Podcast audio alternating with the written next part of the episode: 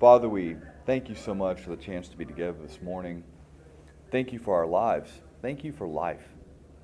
Thank you, Lord, for those with whom you surround us, even when it can be hard to be thankful for them. Lord, life can be hard for us. Help us to be mindful that everyone around us has stories. Help us to be mindful when we come into conflict with others that we are loved by you and they are loved by you. Help us, Lord, give us wisdom. Give us the right things to say and the right things not to say, and know the times to walk away.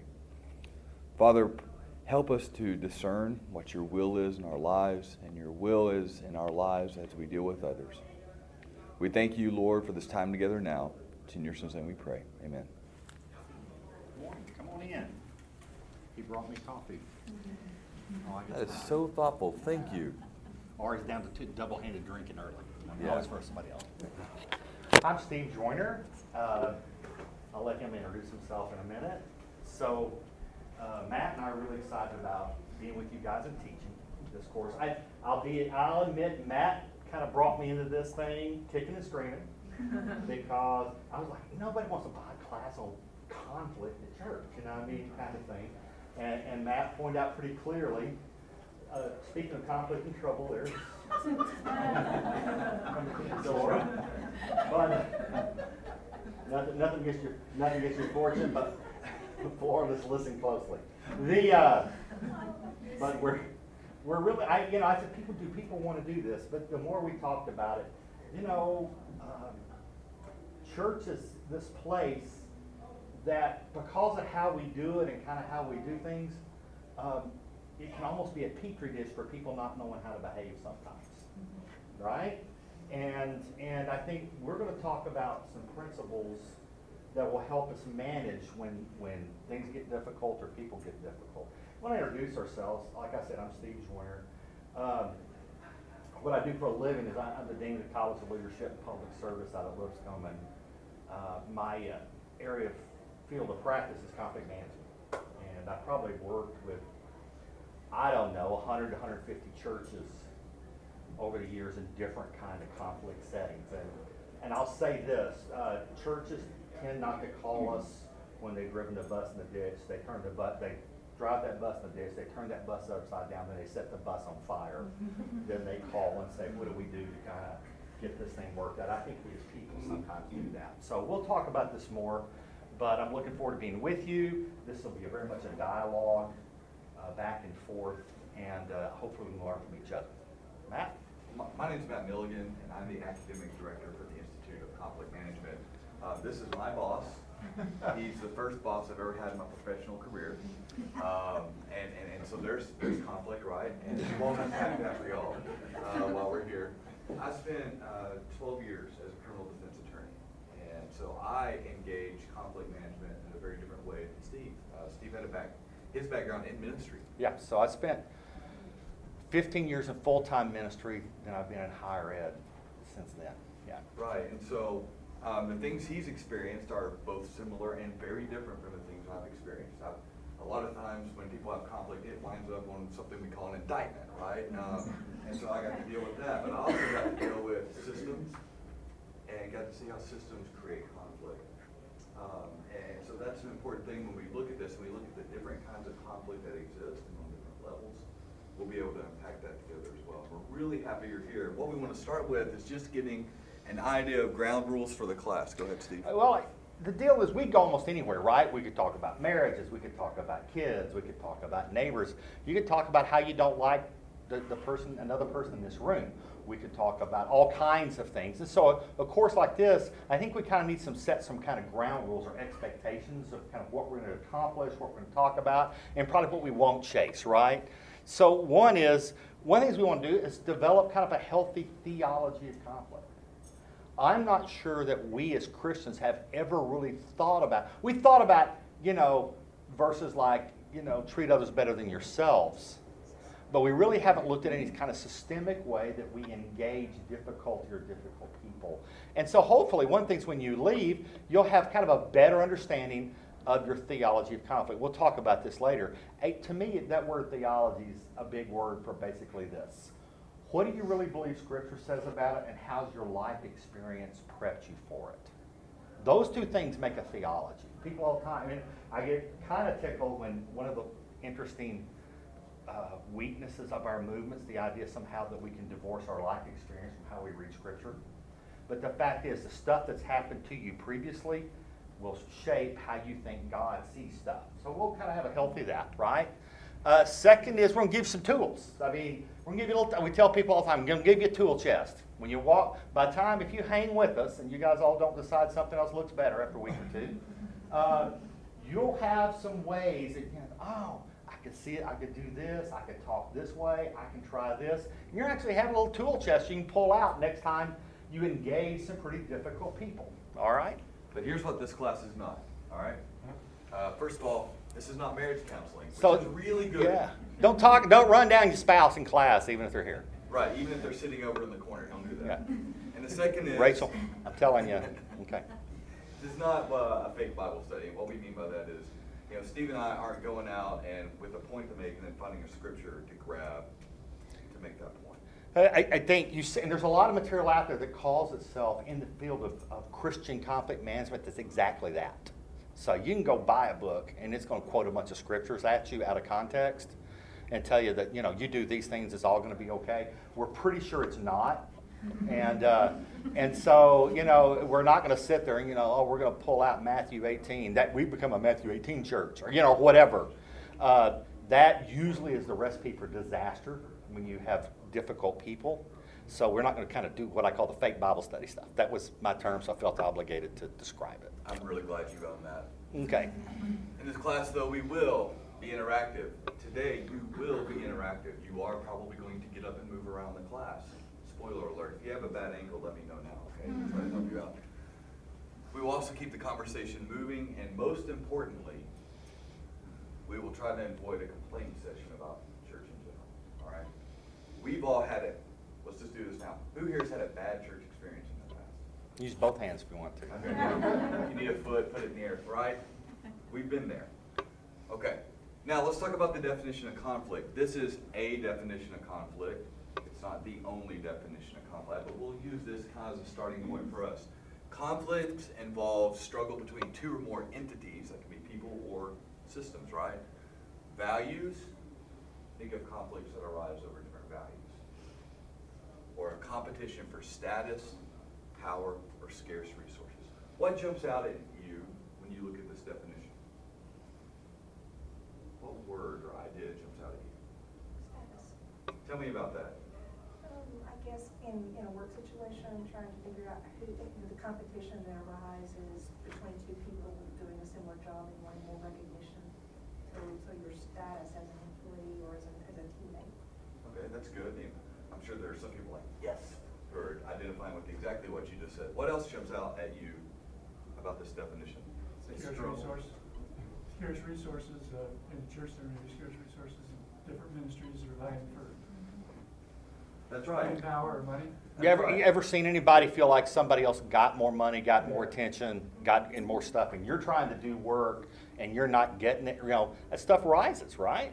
Yeah. What else? I would say struggle. It just seems like an active word, as opposed to like sometimes conflict can sometimes seem more passive and just kind of existing. That's right. This definition seems like struggle is more is an active. And it can be every day, right? Or it can just be every now and then. But it's active and ongoing. And so some things we know about conflict, there's at least several kinds. I'm going to break it. You know, I'm really good at conflict for dummies because it works better for me. But there's really, I kind of break conflict into two types. There's the type that's more acute or, you know, it's a deal that can be resolved, right? That's one kind. And it's usually time-based or issue-based. Over a period of time, I got it, you know, my granddaughter has a teacher she doesn't like in the third grade, and she's a little mouthy, both the teacher and the granddaughter, right? And so this is a constant issue. But what we know is third grade ends and then, right, unless she moves on. That'd be like a nightmare if she went to Ford. But, you know, that kind of stuff happens. But then, and so we have those. But I got a boss, I got this thing. But then there's the hard ones are the enduring conflicts or chronic. that there's really no quick end in sight. These are people, is that making sense? There's people you deal with every day, there's be constant conflict, and those are more difficult to resolve and takes more giftedness and more nuance to kind of manage. Is that making sense? And so I think that's, there's competition, there's struggle. It can be short, but the ones that really eat us up are the enduring ones. It's hard. I tell a story all the time about Rachel's grandmother when I give don't talk definition. Bad about family in this class. She was Miss Tennessee. What year was she Miss Tennessee? 1931, Miss Tennessee, Lady Claire Harless, and the first time I ever met her, and she stood all about 4 foot nothing, right? She was this petite little thing, and but the big personality. And the first time I met her was the day after mine and Rachel's first date. Their family moves a little quick, by the way. And so we're sitting around a table, and it's time for dessert. And her aunt Linda, who makes the best pecan pie, brings it out. And I'm 22 years old, and she sets in front of me a piece of pie befitting a 22-year-old guest. It was a nice, I mean, it wasn't a piece so much as a wedge, right? And then she sits next to Lady Claire, who was in her 90s at this time. A piece of pie befit for a very small, petite woman in her 90s. And Lady Claire is sitting right next to me, and everybody's her own thing. And she looks at her slides, and she looks at my slides. Scarce resources power. She looks back at her slides, and she grabs my slides and replaces them. And what did I do? Nothing. That's called power index stuff, too, right? That's exactly right. And so conflict management, then, is any collection of actions, responses, processes, and or systems that help manage, improve, or prevent the deterioration of relationship dynamics. That's a lot of words to say conflict managers, where we take the thing that hurts and we try to make it better. All right. Steve, do you want to do the next thing? Oh, no, we got to do this. Okay. Oh, we got to start here. This is your video. This is important. How many people have ever seen The Office? If you haven't, I'm sorry.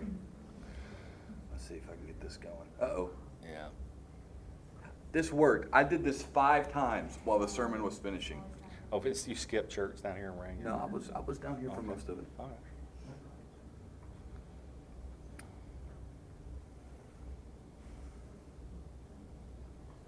So, guys, talk amongst yourselves. What should I have done when she switched my pie? Well, you keep playing. I'll keep talking. So, I'm interested for you guys as he looks at this, or doesn't look at it. Think about a time where you had a major conflict, all right, in your life. What was most stressful for you? Was it losing a relationship? Was it having to face the person? Kind of help me out. When you run into a major conflict, where were the stress points for you? Not being able to express yourself. Why not? Because when you try to express yourself, was there something that kept you from expressing yourself, or was it you tried and didn't work? Fear of rejection or not being accepted. Okay, good. So the issue of dealing with conflict is you're really taking a risk. We'll talk about anybody else. Yeah. Dealing with fight versus flight. It's like, not wanting to fight as a Christian and wanting to flee from it, but yet you've got to stand up for yourself. So where's the balance? And so there's multiple level stuff going on, right? One of those is our understanding of Christianity, and what I call the national knives of Southern Christianity, the idea somehow that I'm just going to heap coals on their heads by being out-nicing them. And there's a certain, we'll talk about later, a certain percentage of the population that actually doing that is like pouring blood in the water for a shark, and yet we feel guilty about saying things that might hurt people's feelings. That's one level. Another level, we're going to talk about right after this, is your own personal way you tend to want to engage difficulty, and there's all kind. We all have different ways of doing that, and then we challenge that. All right, and we'll come back to that as soon as he promises me this works. Man, come on! Oh, forgetting it? What am I doing? Here we go. All right. Okay, so this is the disputed poster. Now, one at a time. I want you to express your feelings using I emotion language. and no judging or you statements. I got this poster for Christmas, and I feel I want to see it every day. It makes me feel like the babies are the true artists, and God has a really cute sense of humor. Come on, seriously, Matt. I don't like looking at it. It's creepy and in bad taste, and it's just offensive to me. It makes me think of the horrible, frigid stage mothers who forced the babies into it. It's kitsch. It's the opposite of art. It destroys art. It destroys souls. This is so much more offensive to me than hardcore porn. Okay. Stop. Let's see if we can just brainstorm and find some creative alternatives that are win-win. Win. Yes. Thank you. Win-win-win. Angela makes the poster into a T-shirt which Oscar wears. That way he can never see it, and whenever she looks at it, she can see it. Win-win-win. Not win. That's no. Okay. Well, brainstorm. Own the solution. How about I leave it up? How about she takes it down? How about Angela can keep it up on Tuesdays and Thursdays? Okay. That is called a compromise, and it is style 3. And it's not ideal. To sum up, win-win, make poster and T-shirt. Win-lose, make poster down. Compromise Tuesdays and Thursdays, and the answer is make the poster into a T-shirt. Win-win. Fine. It is done. So there you go. You know, if you've ever that show makes fun of everything, but it does. The great thing about it, it really does kind of bring this weird kind of way we approach conflict. We're all looking for a little switch to turn, a little thing to say, and it'll all work out all right. The bottom line is managing difficult relationships. You can test yourself right here. Managing difficult relationships is this long-term process that engages how you deal with difficult people and how you plan to engage others who are different than you, right? And so we really debated about doing this. This is my idea, so if you hate it, don't blame Matt. We're not going to read all this. You can go home and read this stuff later. This is a really, really simple thing called style management. You can go to page 4-7. One of the pages here, we're going to let you real quickly, take about 5 minutes to do this. I want you to self-test. I'm going to give it back. I'm not stealing it. Okay, page 4. Hey, what this does, before you get too far into it, this is based on some work that, this is like the super easy version of how people tend to engage conflict, all right? There's 5 different possible styles. What I like about Craybill is it asks you to think about how you engage difficulty in 2 different contexts. The first one, I believe, is in calm, right? So you're going to have a series of questions that are kind of blue there, and it's going to ask you a series of things to respond to, or make a statement you respond to. It's a Likert scale, everything from barely all the way to usually or completely. And on the first half, it's calm. So man, just pretend, whatever context it is, let's say it's work. Let's say it's Monday morning, or this Tuesday morning, you had a great Labor Day weekend. You got your, salted caramel mocha, your dessert for breakfast. You're sitting there, you're relaxed, everything's awesome, and this difficult person walks in the room and engages you, right? That's the calm stage. How you doing? You're doing great. They'll ask you a series of questions, like it's Wednesday afternoon, the kids are calling, one of them's sick, you can't get out of the office, the husband can't, he's not answering his cell phone, or whatever, it's all falling apart, and that person walks in. You see what I'm saying? So it's going to take about 3 or 4 minutes, but go through and circle your response on 1 to 7. Don't overthink it. Just first reaction, circle a response to each statement.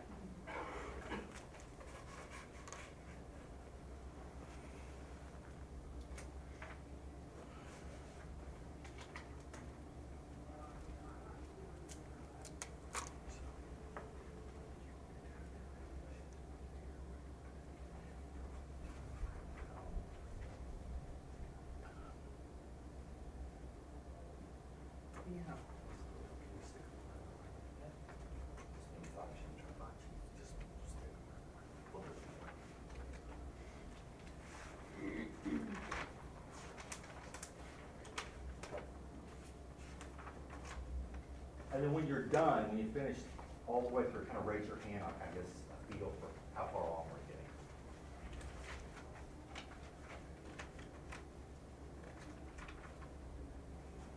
We won't do this every week, okay?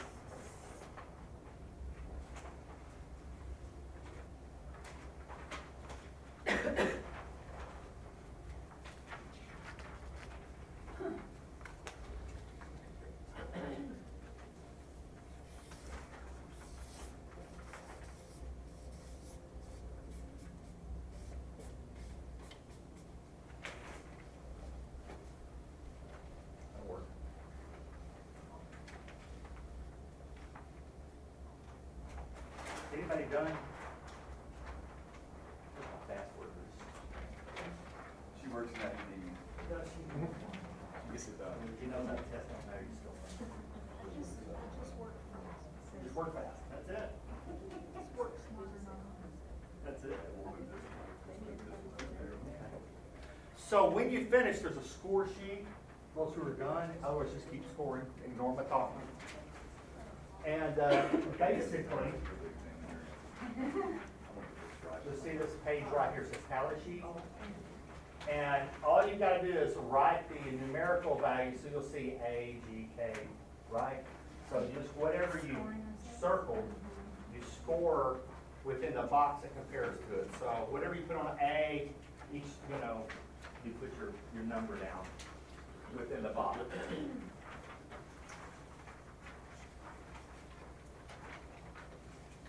We'll do something a little less hard next time, like taxes. So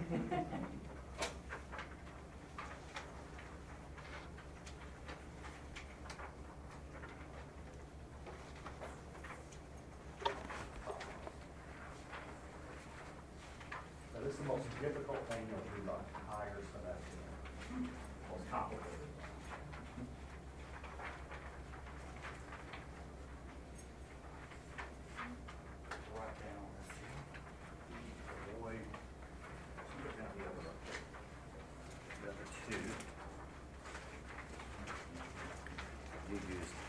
Harmonize and cooperate.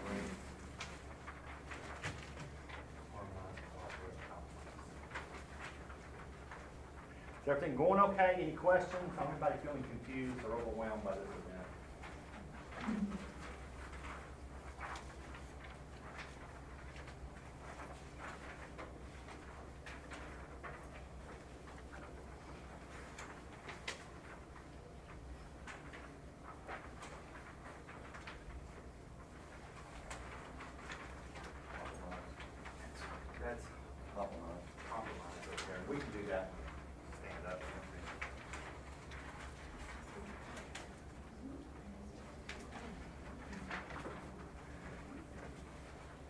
And then you add them just vertically.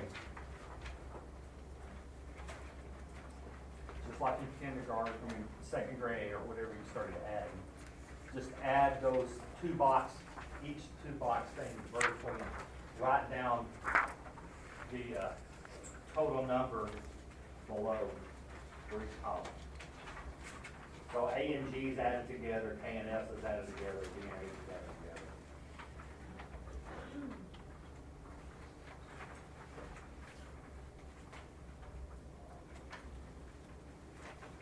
Now, I know this is an MMP guide for people with social science background here. This is merely a snapshot of any reference. And then do me a favor, once you've done that, write down your highest scoring calm and your highest scoring storm, like which is it cooperating, directing, or whatever. And then your lowest style and storm and calm.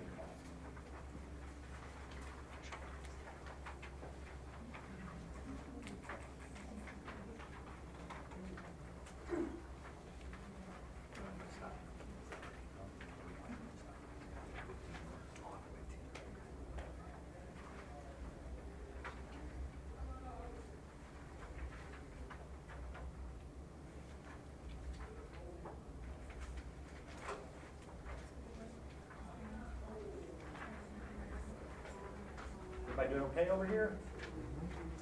Well, that's surprised.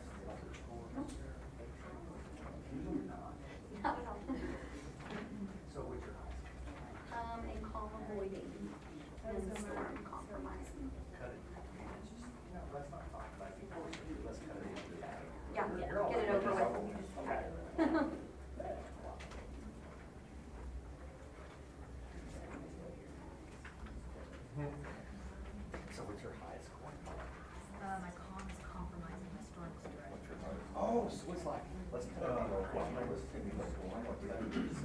I love that. Ready to go? Okay. So is anybody surprised by their scores in here? Usually not. It's kind of interesting. Who's not through? I'll make sure that we kind of see what we said. All right, a couple minutes. Couple more minutes.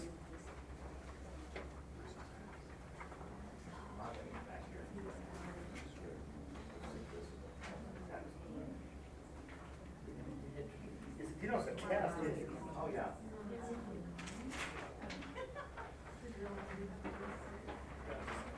Only had to do the call. I'm sorry, I wasn't clear on it. Or, fortunately, I'm listening. So, your highest and call is cooperative, right? And storm. Not what your highest. And then. Storm is compromised. And close that.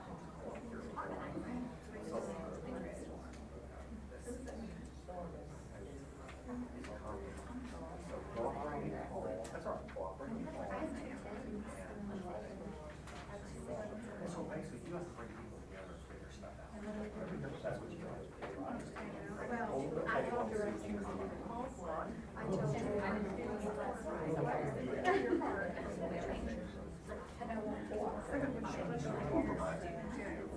like that's right. So I was the director for it. And I won't walk.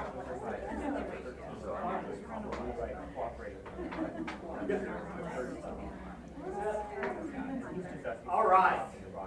Now I know that I'm rushing you guys along, but we only have a little bit of time for class, so we don't want to put people in a difficult spot. So basically, this is some really good work out of a couple of researchers over the years who were looking at leadership and how you deal with people.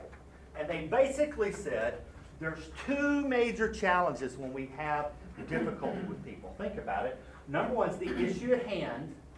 Right? So there's this deal we got to deal with and the relationship that's going on. And if that combination of those two things puts you, in a difficult spot, and how you tend to deal with issues and relationship also has something to do with the style you're engaging. All right? I laugh. I say, leadership really comes down to those two things, Doug. I mean, it's how do I get done what I got to get done and how do I keep relationships with people when I do it, right? And that really comes down to how we engage people. All of us have preferences. There's about 5 different styles you do. All of us have preferences.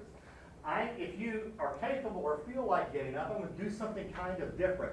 I want to see where we group. The 5 styles, of course, are avoid, harmonize, direct, compromise, or cooperate. And we'll describe those in a minute.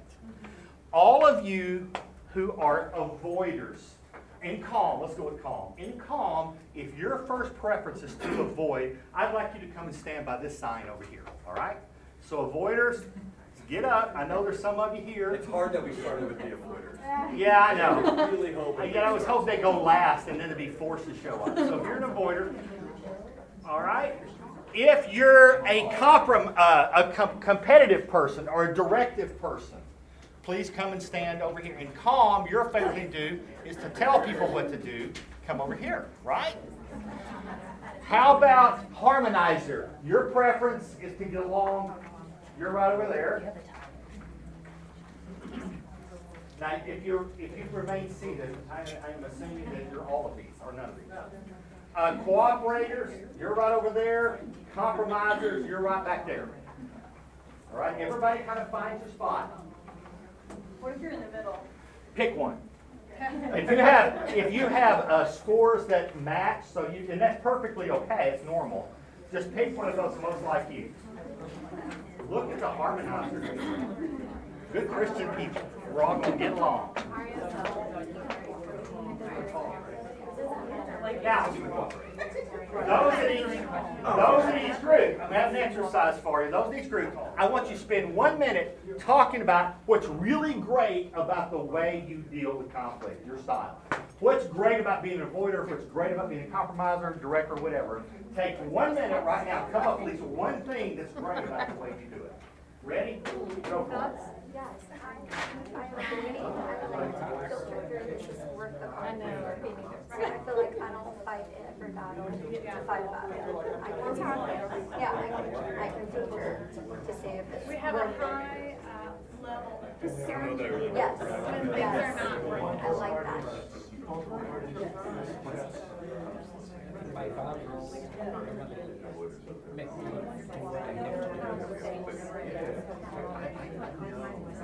But you're supposed to talk it up, or like talk about the best thing.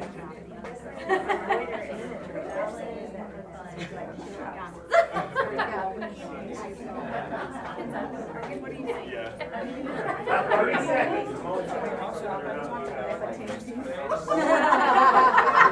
Blood pressure down, right?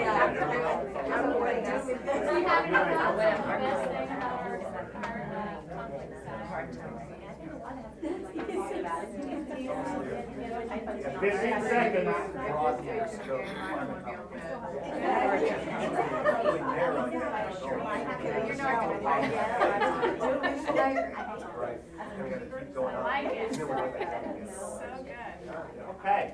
All right, now I'm going to go around just real quickly. You guys tell us really one awesome thing about your side. Right? I'm going to start with the people who would want to talk to me least about this. Would be the avoiders. So what's really awesome thing about being an avoider? So we're considerate.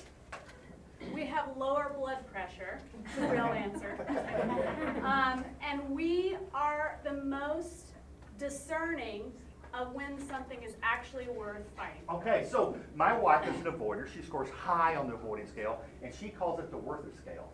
She says, I have a high worth it scale. I was like, is that worth me being involved in? Most of the time, it's not, right? And so because of that, she doesn't own a lot of stuff that I own. I hear you saying, I'm upset, worth it.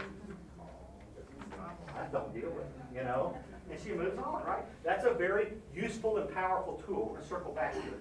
Let's go to harmonizer. So on this scale, of course, here's avoider. Why don't we talk about it real quick? So avoider.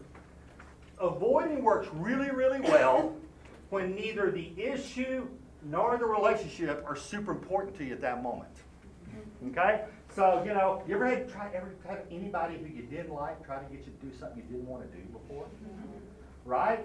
And us Southerners, well, especially Christians, we all feel obligated. I feel like I ought to be involved, The avoiders don't struggle with that so much. They kind of look at that and say, I don't really want to do that or give to that or be engaged in that. And I'm not worried enough about what you think about me to lie in bed and do something, go do something I don't want to do.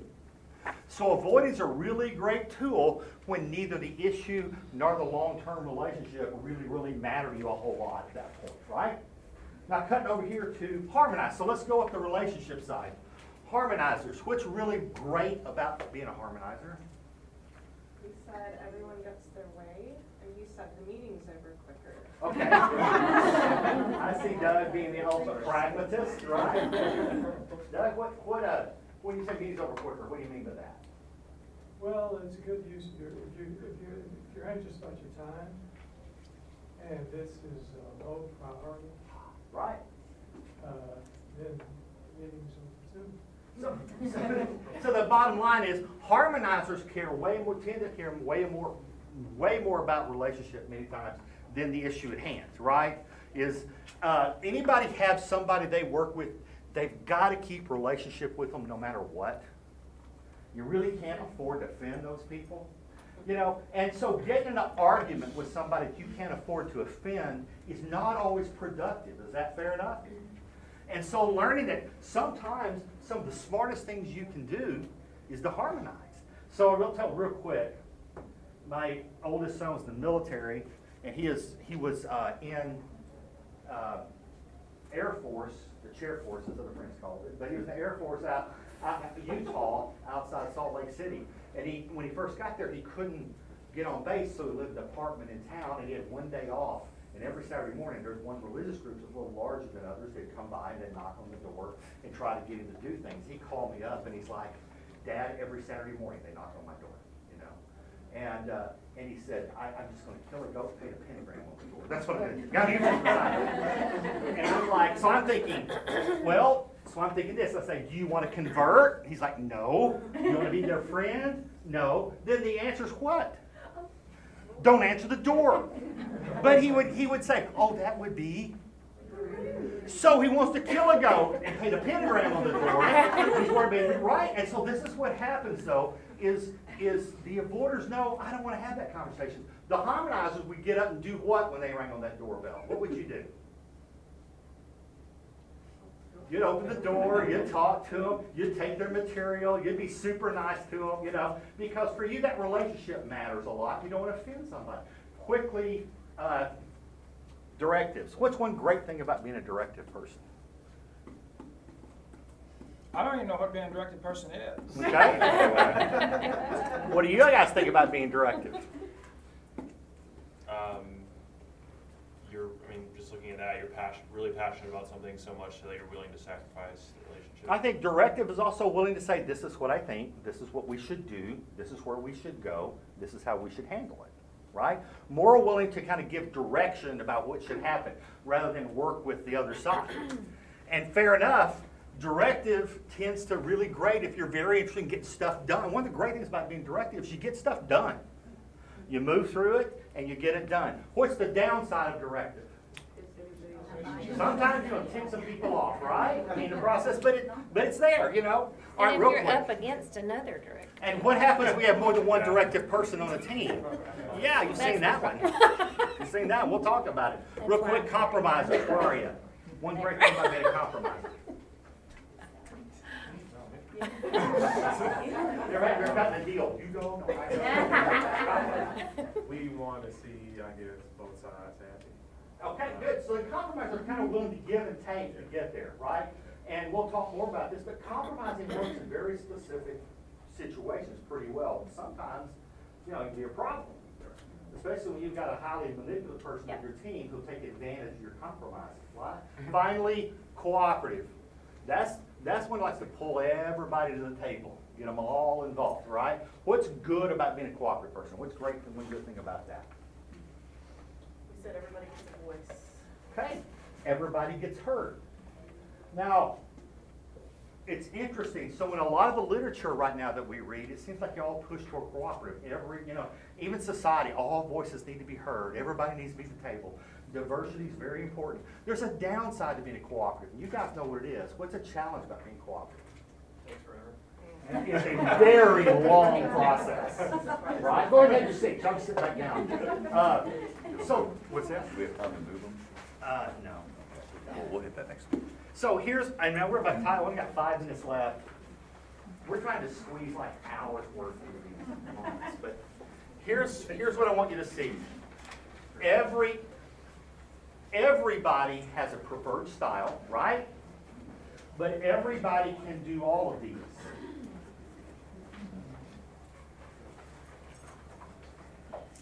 And when you enter into one of the tools I want to give you coming in is you need to think, entering into it in a difficult moment with somebody, does my preferred style fit how I have to deal with that person?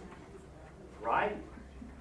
Because if I'm an avoider by nature, but I'm dealing with somebody who's highly directive or highly cooperative, who's always wanting my engagement, it drives me crazy. She's not here now, so I use an example. My wife is an avoider, and she's a very quiet person. And so she said, "Young man, you get up and talk to people, are you?" First thing she said, and I'm like, "Oh yeah," she says, "Well, I'm teaching the children's class."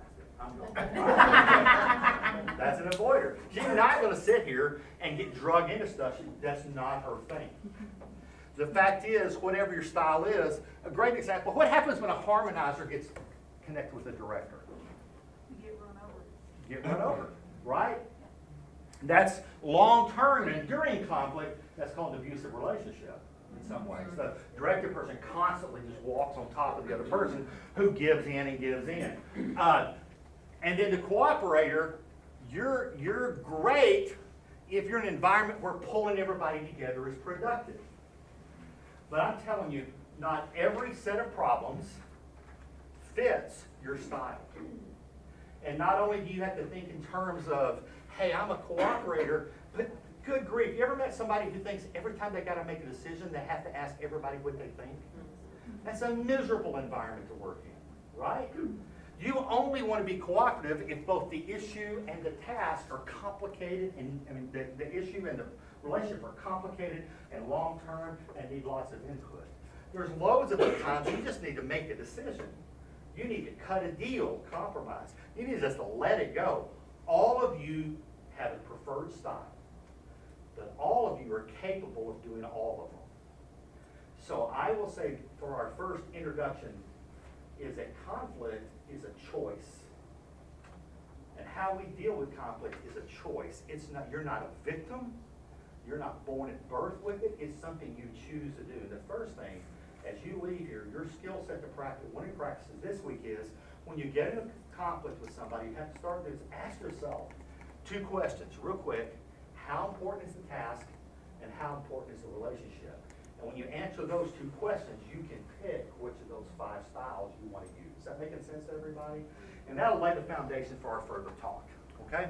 All right, so we'll be back here next week, and bring those with you. We'll talk about this. And you won't get both of us. After this, we rotate, so you won't get over teacher burn or whatever. That's right, yeah. Okay, so real quick, before next week, pick 2 or 3 scriptures that when you think of in a conflict and how you should act, and maybe it helps inform what you do and why you do it.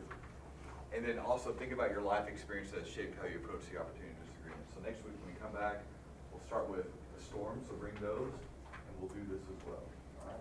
And I promise I will end on time every week. So you're free to go. Thanks, guys.